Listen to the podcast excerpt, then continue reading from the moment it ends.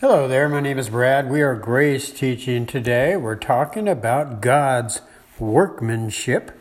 Did you know that in Christ we are God's workmanship? We talked about that in the first video on uh, God's workmanship, so you'll want to go back and check that out. But if you didn't check that out and you want just a little refresher course, remember workmanship is a poem, um, which gives us our English words poem or poetry.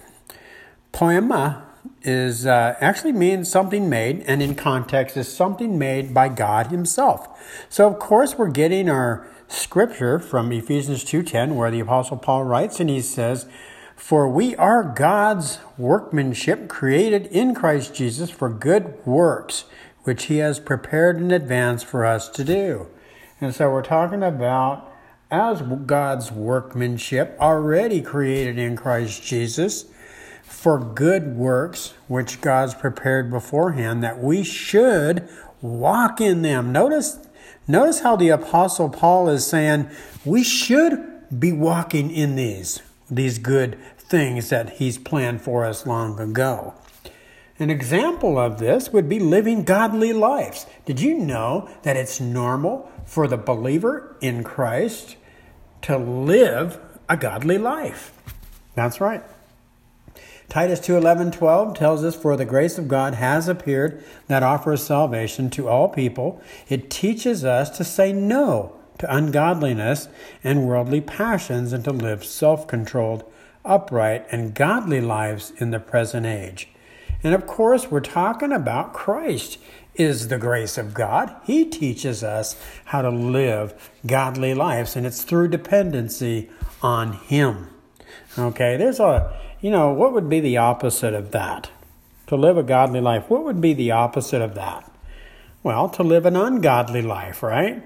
You know, it's it's the flesh. It's when we choose not to yield to the Spirit's leading in our lives, and we just go over here to the flesh and we live carnal Christian lives. And now all of a sudden, we're not being kind to people. You know, we're, we're saying yes to every ungodly activity, you know, kind of like the Corinthian church did. You see? And so instead of building people up and encouraging people, we're harassing people. You see? And so what we're talking about here is the good things that were planned for us long ago in Christ Jesus. Did you know that God sees you right now as His masterpiece, created by Him in His Son? Remember, He says, In my Son, I am well pleased. Are you in His Son? Then He is well pleased with you. In conclusion, therefore, my dear friends, as the Apostle Paul says in Philippians 2 12 and 13, he says, As you have always obeyed, not only in my presence, but now much more in my absence, continue to work out your salvation with fear and trembling. For God is in you, giving you the desire and the power to do what pleases Him.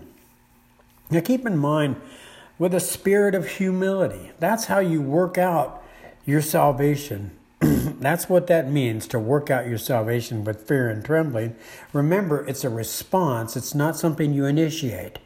It's being available for the living Christ to live his life through you. Remember, it is Him, Christ in you, giving you the desire and the power to do what pleases Him. What kind of desire is He giving in us? Well, He's giving us the desire to want to live a godly life to be kind to people and not harass them, to build people up, you see, and not tear them down, you see, to be patient with people and not impatient with people, you see. So he gives us the desire, but then he is the power to do this through us as we yield to him. His life. Remember, Jesus gave his life for us so he could give his life to us. Now we get to participate with him and live from his life giving spirit to bear his character. This has been the third part of God's workmanship.